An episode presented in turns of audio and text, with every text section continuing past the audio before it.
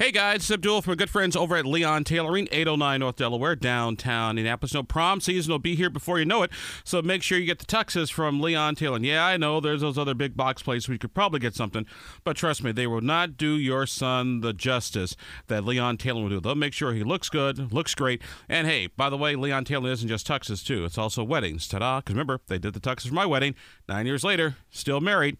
Exactly. So Leon Tailoring, whether it's tuxes for prom or tuxes for wedding or just a tux in general, swing on by 809 North Delaware and downtown Indianapolis. Well, from time to time, we like to talk to the folks at Indiana's different colleges and universities and see what's going on in their neck of the woods, how higher education impacts you and your family. And so, joining us on the newsline is Charles Johnson. Charles is the president of Vincennes University. So, Charles, sir, thank you very much for being with us. We do appreciate it. My pleasure, Abdul. Thanks for having me. Uh, so, uh, help our audience out here. What exactly? Uh, who is who is Vincennes University? What which population do you serve here in the state of Indiana? Well, we um, we are uh, based here in Vincennes in the southwest corner. We operate pretty much all over the state of Indiana, including several sites in central Indiana. Uh, we are Indiana's oldest college and university here, founded in 1801. Uh, we are primarily a two-year school or junior college. Have been that way since 1889, but are uh, uh, also providing baccalaureate degrees. But we do a lot of workforce training programs. We do a lot of workforce aligned programs as well as transfer programs that go on to uh, some of our state's best institutions. Uh, we uh, we serve as an open enrollment institution, so our students come to us um, from any kind of high school background, uh, wishing to pursue college or uh, career opportunities. Uh, and uh, we, we serve about 16,000 students, mostly around the state of Indiana, uh, during the current academic year. Uh, how was the current how, how's the current academic been, academic year been for you folks? Like I said, because I know for the past couple of years, uh, COVID has sort of you know kind of changed the way we deliver higher education here in the state of Indiana. Well, it has been a learning experience, uh, and has been an opportunity for us to maybe test ourselves and learn more about what we can do well and faced when faced with uh, different challenges and changes in conditions. But it has really been, I think, worthwhile. Uh, we have been able to maintain face-to-face instruction throughout most of this academic year. We took a brief pause in January when our COVID numbers uh, spiked a little bit, but other than a four-day break, everything has been done traditionally as we have always done them in a face-to-face learning environment. A lot of hands-on learning that we do, uh, but we've we've had a couple of uh, challenges to get to this point. Right now, we're two weeks out from our commencement, and our things are looking like we are going to get through this academic year with few bruises, bruises and a couple scratches. well, someone who teaches uh, at Ivy Tech and the University of Indianapolis, I totally sympathize and completely understand, my friend, uh, what you folks have gone through. Uh, how did the how did you, did you guys do any any, uh, any distance, any Zoom learning? How did the professors and the students handle that? We did, especially uh, in, in, March of 2020, like all schools, we uh, we made the decision with little to no advance notice and planning to transition everything to remote learning. So in March of 2020, we went from fully face to face to a spring break, and then a week later, came back after spring break and everything was remote, including our welding classes and our diesel technology classes and our machining classes and all robotics classes. And that was a real heavy lift for our faculty. They did a tremendous job of trying to translate what they could to online learning. And we did that for the remaining six weeks of the semester. And then when we came back in the fall of 20 and through the 2021 academic year, we did a blend of higher uh, of, of, online learning as well as face to face and hands on. Uh, tried to minimize the number of students in classes and labs. Uh, and really, uh, for the most part, we were able to maintain that schedule as we had planned as well. We did have masks and, and other social distancing practices in place, uh, but we got through it and, and were able to finish the 2021 year. And then thinking with the vaccines that we were scot free and we'd be able to go back to normal, we we launched uh, we, we removed our mask policy in the summer and we're ready to go into the fall. But then with uh, the Omicron variant and uh, Delta variant out there, we ended up going back to school with masks on um, and maintained that again through the fall semester, primarily face to face. Some classes had shifted to online, so some of the classes that were more conducive to that kind of learning, like say some of our English classes or social science classes, but all of our hands-on courses maintained a very traditional kind of hands-on experience, and we've gotten to that point this year. We removed the masks about a month and a half ago, and things seem to be looking good. Our guest on the program today is Charles Johnson. Charles is the president of Vincennes University uh, in Southwest Indiana. So we're talking about uh, just some of the things that Vincennes University has gone through, and uh, also uh, who they serve and their student population. Uh, Charles, it's interesting, uh, like I said, because I know when I taught, it was it was kind of tricky enough to teach business law and speech classes online. How did the how did the, the, the instructors and professors at Vincennes University teach welding online? That I, that I got to give them a big round of applause you can pull that off. Well, they uh, fortunately for a lot of the hands-on work and the projects that need to be done. By the time we we were able, we had to convert to completely online in March of 2020, they had gotten through most of the hands-on activities, so they were able to kind of finish up with demonstrations and simulations and discussions and things about various things. They obviously couldn't do actual welding at that time, and then as we came into the 2021 year and through this year, uh, we've learned that there are some things that actually work pretty well in an online environment. So if I'm going to talk about doing something and demonstrate it, uh, it might actually be better for me to do it in a video format that can, then can be played by the student and replayed, and, and they can pause and go to the restroom, or if they didn't get the right information, they were confused about a term the faculty member used, they can go back to it.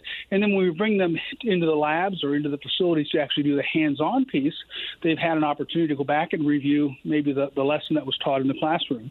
So in some ways, it's actually given us, I think, a peek into how we might be able to use this hybrid approach going forward, even with our traditionally hands-on and, and lab-intensive pro- programs and courses.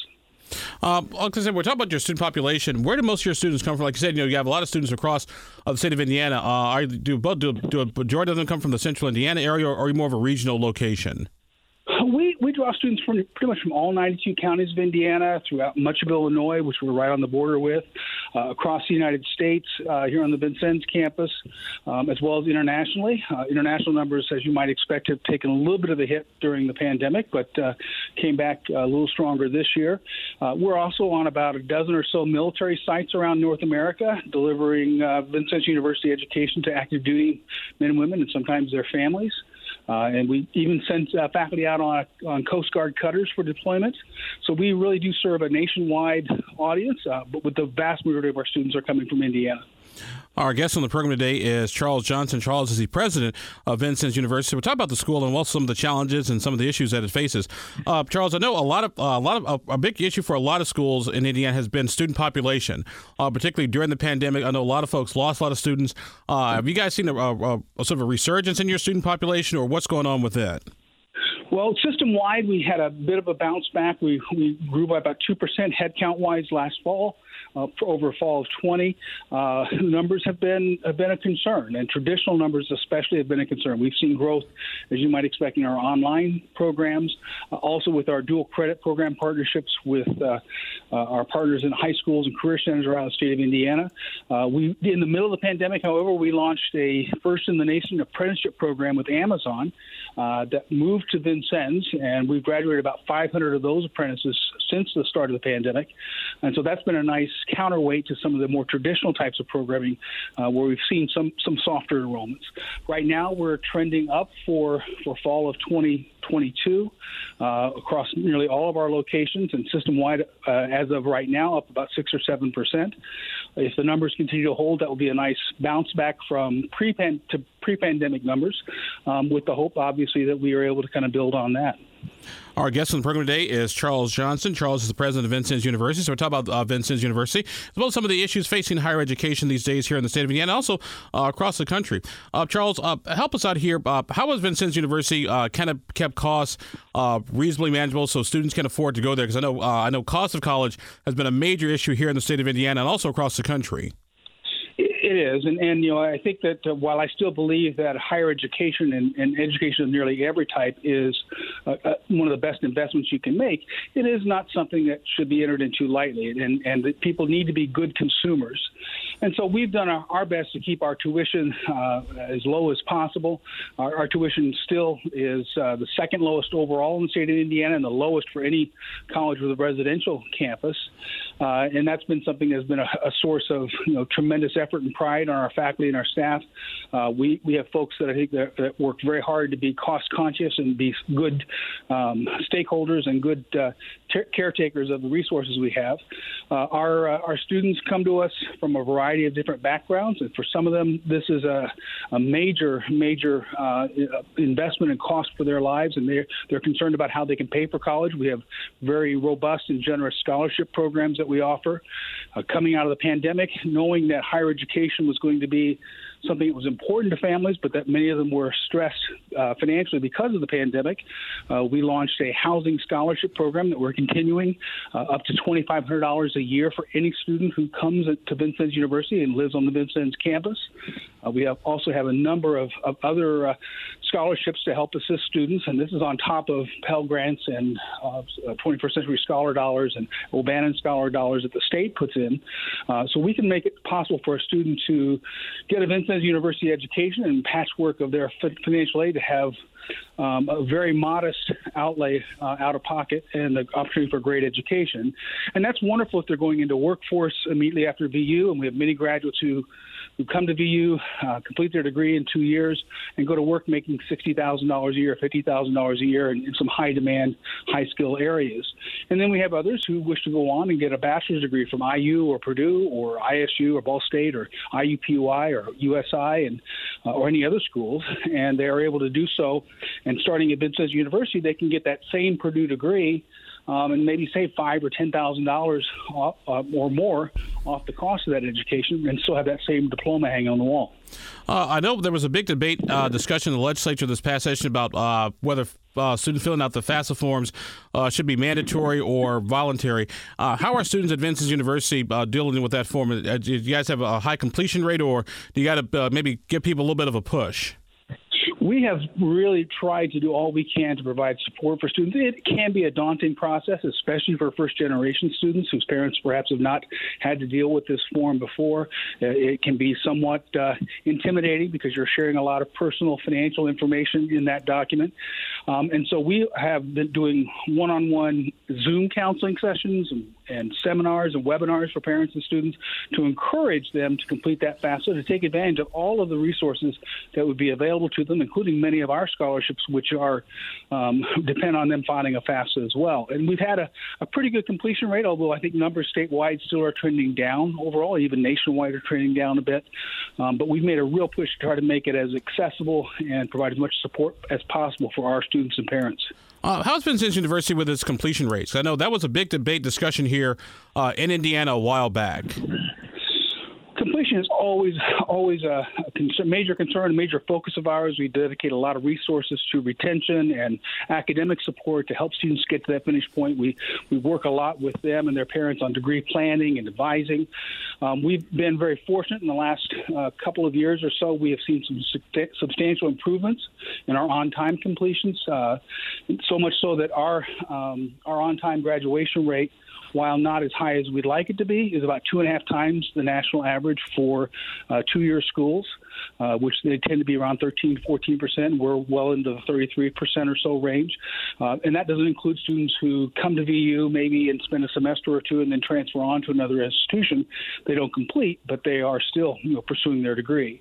So we feel like this is an area that we've made concerted effort to improve in. We've had some good results, and we're continuing to focus on. Uh, Charles Johnson with us for a few more minutes on the program day. He is the president of Vincennes University. Uh, Charles, uh, question for you. Um, obviously, uh, uh, four year tradition. I say college isn't necessarily for everyone. I've been teaching for almost 20 years now, but I, I do believe that we need some type of post secondary education in the 21st century because a high school diploma uh, just isn't going to cut it uh, anymore the way it did for our parents and our grandparents. So I guess my question is, what are you folks doing at Vincennes University to make sure that that two year degree that if a student does come to Vincennes, they finish those two years, uh, that there is a job or some they are qualified to do something when they get done? That's been our history, Abdul. I mean, we have just uh, this year we'll have just under 2,000 students who are in apprenticeships or work based learning programs across the various partners that we have.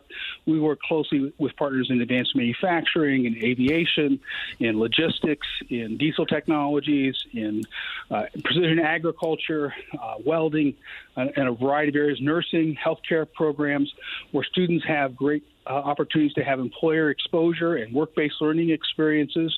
Uh, we believe heavily and always have in hands on learning, and that's why the pandemic was a special challenge for us because our students get the chance to get their, their hands on the actual equipment and, and hopefully not break it, but get a chance to learn how to fix it or how to operate it.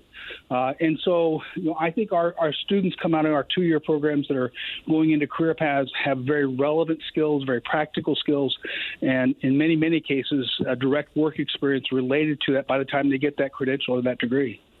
Charles John's with us for a couple more minutes on the program day. Uh, Charles, uh, we have a new uh, commissioner of higher education here uh, in the state of Indiana. Uh, have you met with him? Have you had a chance to speak yet? Uh, kind of share what what direction you folks think higher ed should be going in Indiana. Well, we're really excited. Chris Lowery is someone I've known well for many years through his uh, work in uh, workforce development at Ivy Tech. Uh, and uh, so we are, are excited that uh, he's taking on uh, this role with a deep understanding of, of both the opportunities and some of the challenges we need to face in higher education and in workforce development. and Chris is actually going to be visiting with us, I think, next week, coming to campus to meet with us and our leadership team to talk about what we need to be doing, what we need to be focusing on together to help really provide more opportunity for the, the next generations of Hoosiers. Uh, what would you say is the big challenge facing higher ed, in, in not only just in Indiana, but across the country these days? Well, our college going rate out of high schools has dipped, and I think that we are in danger of losing population, a generation of a population of three or four or five years of folks where they will not have had access to higher education um, immediately after high school, and sometimes it is difficult to get people back into the system unless there's you know some additional push or incentive to do so. The biggest concern for us and our campus in Vincennes, we're about 55 to 60 percent male because of our program mix. And in Indiana, the male population of high school going uh, rate from among the male, male high school graduates has been closer to the 50 percent mark in the last couple of years, and that was pre-pandemic. Females are still going at about a 60 65 percent clip, which is kind of consistent with where it, where it has been historically. But we could lose an entire population of males who will need that. It may not be a credential, but they're going to need to continue to learn and grow and develop skills to maintain relevance. Uh, why do you think that is? But was it just is just because of the current worker shortage that folks say, "Hey, I can go make twenty dollars an hour," you know, and not have to go to college and up a bunch of student loan debt? Or what do you think that the rationale is? Well, I think there is certainly absolutely an element of that economic reality. Uh, we we see students who are, you know, employers are hiring, they have need, their uh, wages have grown, um, and they can go to work immediately and make, as you say, seventeen to twenty dollars an hour. And I don't blame them for taking advantage of that opportunity while it's there. Uh, so that's certainly true, and and historically, uh, the economic cycles and higher education enrollments, particularly in the two-year programs, are countercyclical. And when we have growth in jobs, uh, enrollment in two-year schools tends to decline. When we have a recession or higher unemployment, growth in two-year schools tends to increase. So we are, you know, still in a, a long cycle of, of growth despite the, the one bump during the pandemic. So that's one factor. I also think we've got to make sure we are more refined in our conversation about higher education. I think there's been a lot of voices out there saying you don't need to go to college or college isn't worth it or uh, um, you know college or no college two choices right? Go to college or don't go to college. And i think the con- the, the decision is, is not a dichotomy. It's not a this or that. It is maybe some ways different pathways to get to that same education. I don't think anyone argues that we need to be we, we can graduate from high school and have all the skills that are going to be demanded of us in the new economy and the new new industries that are coming along with new technologies. But giving a pathway to get to that endpoint that may not be graduating from high school going directly to school full time and getting a bachelor's degree at 22 there may be multiple ways to get there. In fact maybe even preferred ways. Uh, I, I maintain that a, a person who works their way through school is able to pay their way borrow less money maybe take a little longer to get to that degree is probably better off than the person who borrowed money to get through at 22, but now has to kind of figure out how, what they're going to do with their, their skills and their, their education. And so we can build multiple pathways to get there. All right. Well, a good conversation uh, with Charles Johnson. Charles the president of Vincennes University. Charles, my friend, thank you very much for being with us. And next time you're in Indianapolis, uh, feel free to stop by. I'd love to sit and chat with you some more.